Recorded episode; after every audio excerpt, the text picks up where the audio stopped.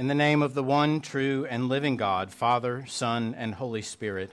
Amen. Amen. You may be seated.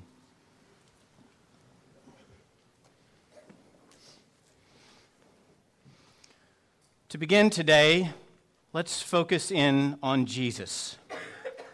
And we observe that Jesus is making his way to Jerusalem in the text. And for the reader of Luke's gospel in general, this point is actually inescapable. Jesus is preparing for his crucifixion.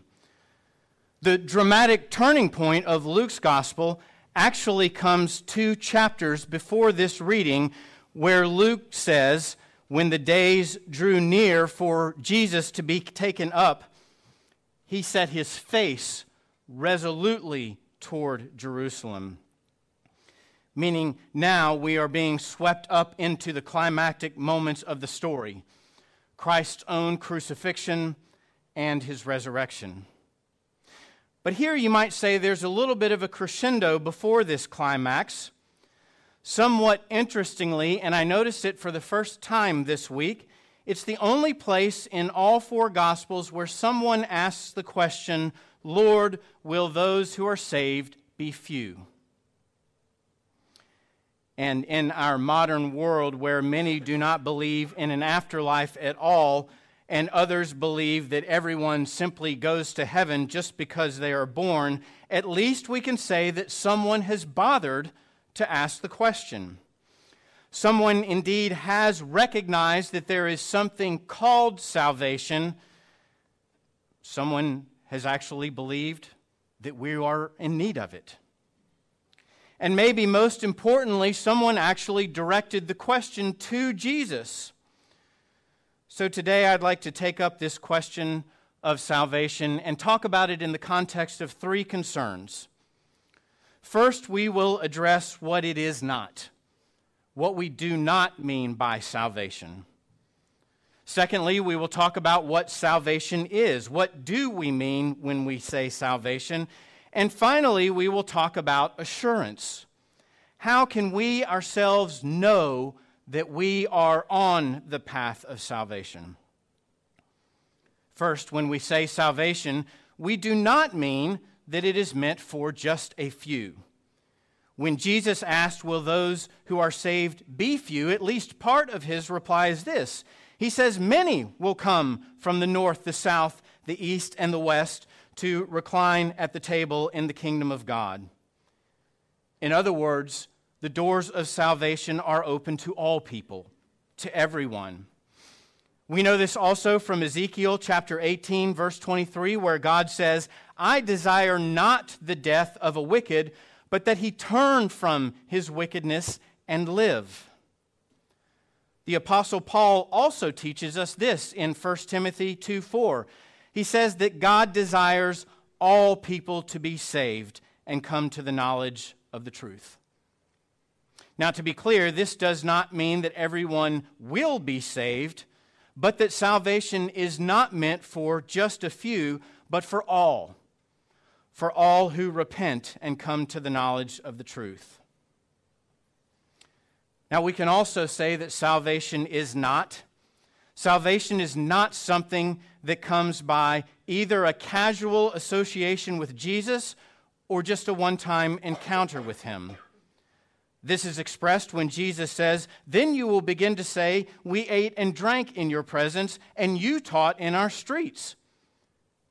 But Jesus says, I will say in reply, I do not know where you come from. Depart from me, you worker of iniquity maybe some of the most awful words in all of the Bible. In other words, Jesus is telling us that an intellectual knowledge of him is not enough. The Apostle James teaches us in chapter 2, verse 19 of his epistle, that even the demons believe that there is one God, and yet they shudder. And we ask ourselves the question why do they shudder? Intellectually, they know. They know there is one God. They know that Jesus is Lord, but volitionally, they disobey. The demons simply refuse to submit to God's loving will. In the same way, for us, a casual acquaintance with Jesus is also insufficient. We cannot simply claim to have listened to his teaching or to have shared in a foretaste of the banquet that is to come. Remember, the question on the table is about salvation. What does it mean to be saved?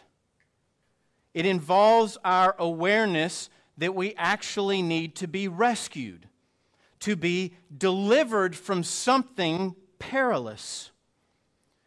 In other words, if we truly want to experience the salvation of God, then we cannot follow who we want Jesus to be. We are only offered to follow him as he actually is. And by the way, that's a good thing. So then, what is this thing called salvation? What does it mean to be saved? To be saved, simply put, is to be rescued. To be saved is to be rescued from the consequences of our wrongdoing. What is our wrongdoing? These are the offenses that we commit against God and against one another. We call that sin, and oh, by the way, we just heard a list of the top 10 of them a few minutes ago. What are the consequences of our wrongdoing? We call that hell. What is hell? Hell is an eternal separation from the God who knows us, who made us, and who loves us. Hell is where we feel the pain and the suffering of our wrongdoings without ever experiencing any relief from it. How are we saved from this hell? One way the cross.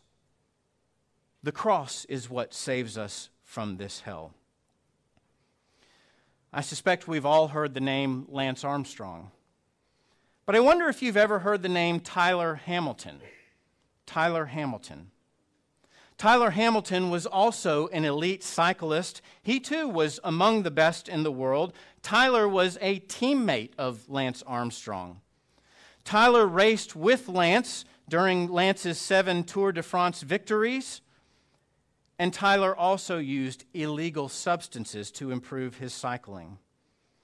And when it all came out in the wash, this is what Tyler said. Tyler said that hiding the lie was tearing him up inside. He said it was a weight, it was a burden, and it was very difficult to carry.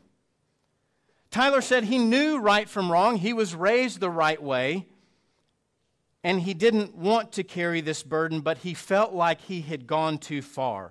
He was in too deep, and he was not sure how to get out. When it finally came out in the wash, he said that the feds questioned him for about seven hours concerning his misdeeds.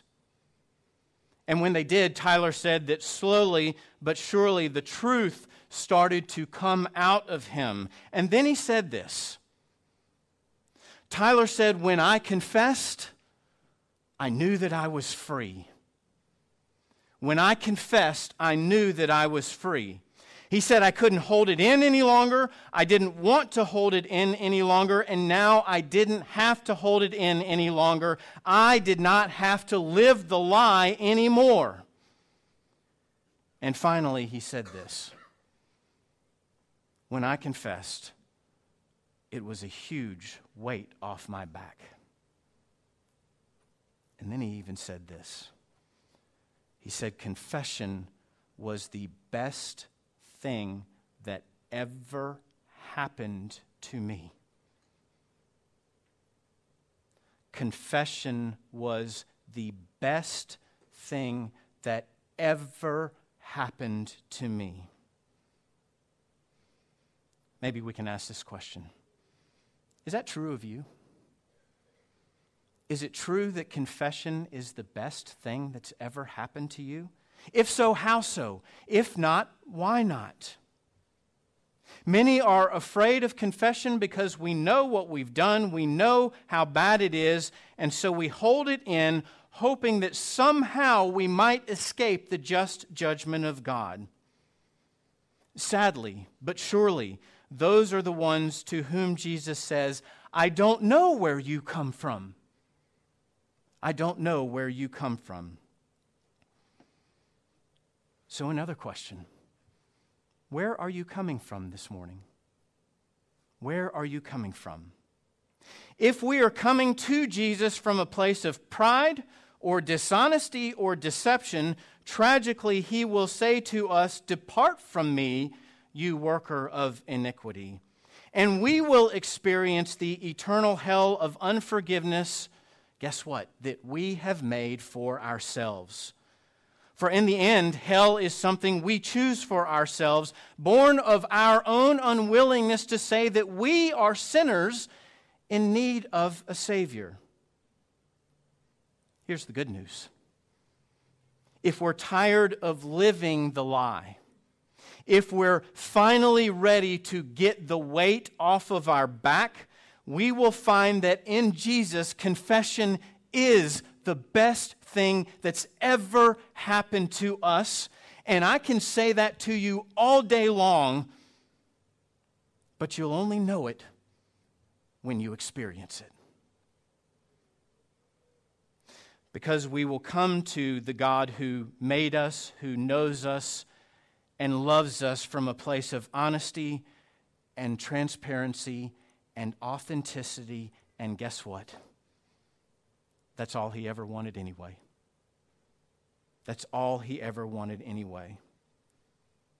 The benefits then open up into our hearts. Things that I expect that we have looked for and longed for all along. Things like love and joy and peace and patience and kindness and gentleness and faithfulness and self control. Those are the fruits of our confession.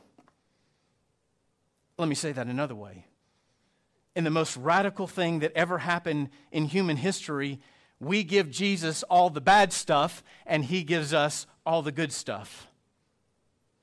So, again, where are you coming from this morning? You see, the hope of heaven is not a birthright because, as the saying goes, if I'm okay and you're okay and we're all just okay, then why was the Son of God crucified on a cross 2,000 years ago? I'll tell you exactly what he was doing on that cross. He was loving us through our faults to show us what we need. On that cross, the very Son of God was loving us through our faults to show us exactly what we need.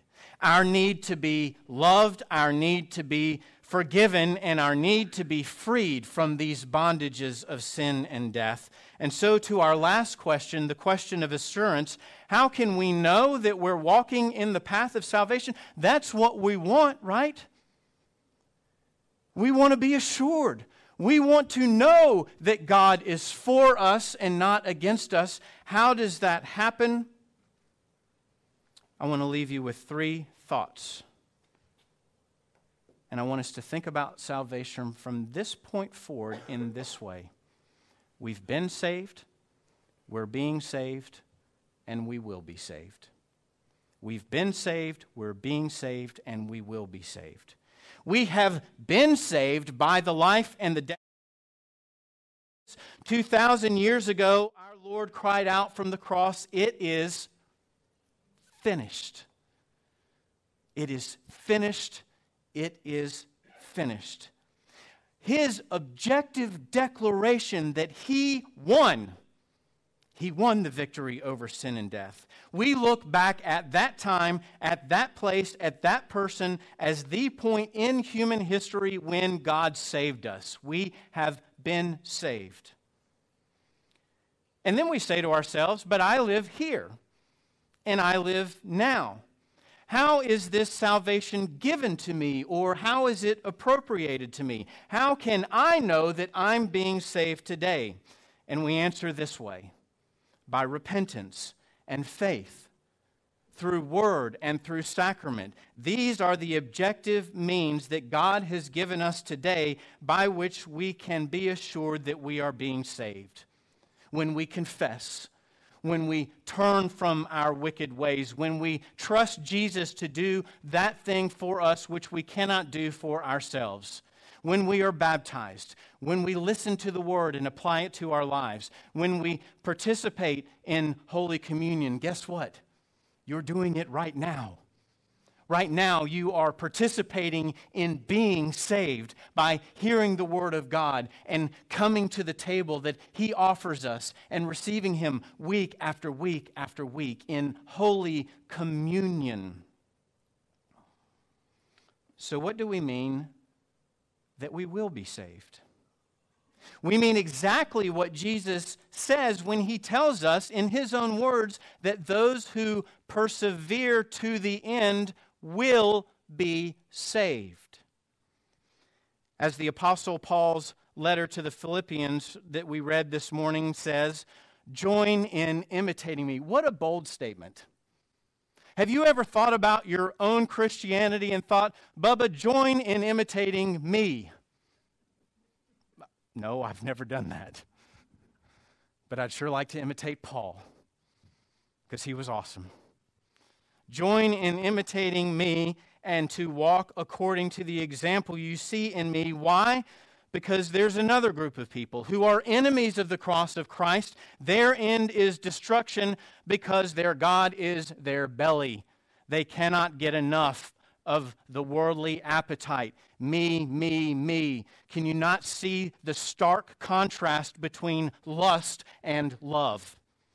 Lust is self focused, it's inward focused, it's insatiable, it is never satisfied. It is always after more and more and more, but love is objectively different. Love wants the best for the other. Love looks for the best in the other. Love is always after the best in the other, just like Jesus is after the very best in us. In the end, Salvation is not simply a one time event, nor are the sacraments given to us as any kind of magic bullet, but they are means by which God gives himself to us.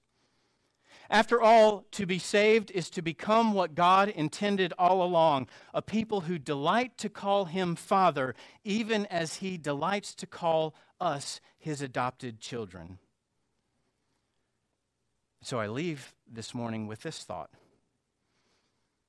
when we're tempted to ask the question, Lord, will the saved be few? The better question for us to ask ourselves is this Lord, will I be among the saved? Will I be among the saved? And this is how you can know because you have been saved, you are being saved, and through continual repentance and faith, and belief in Jesus Christ, who is the only one who can do for us what we cannot do for ourselves, you will be saved.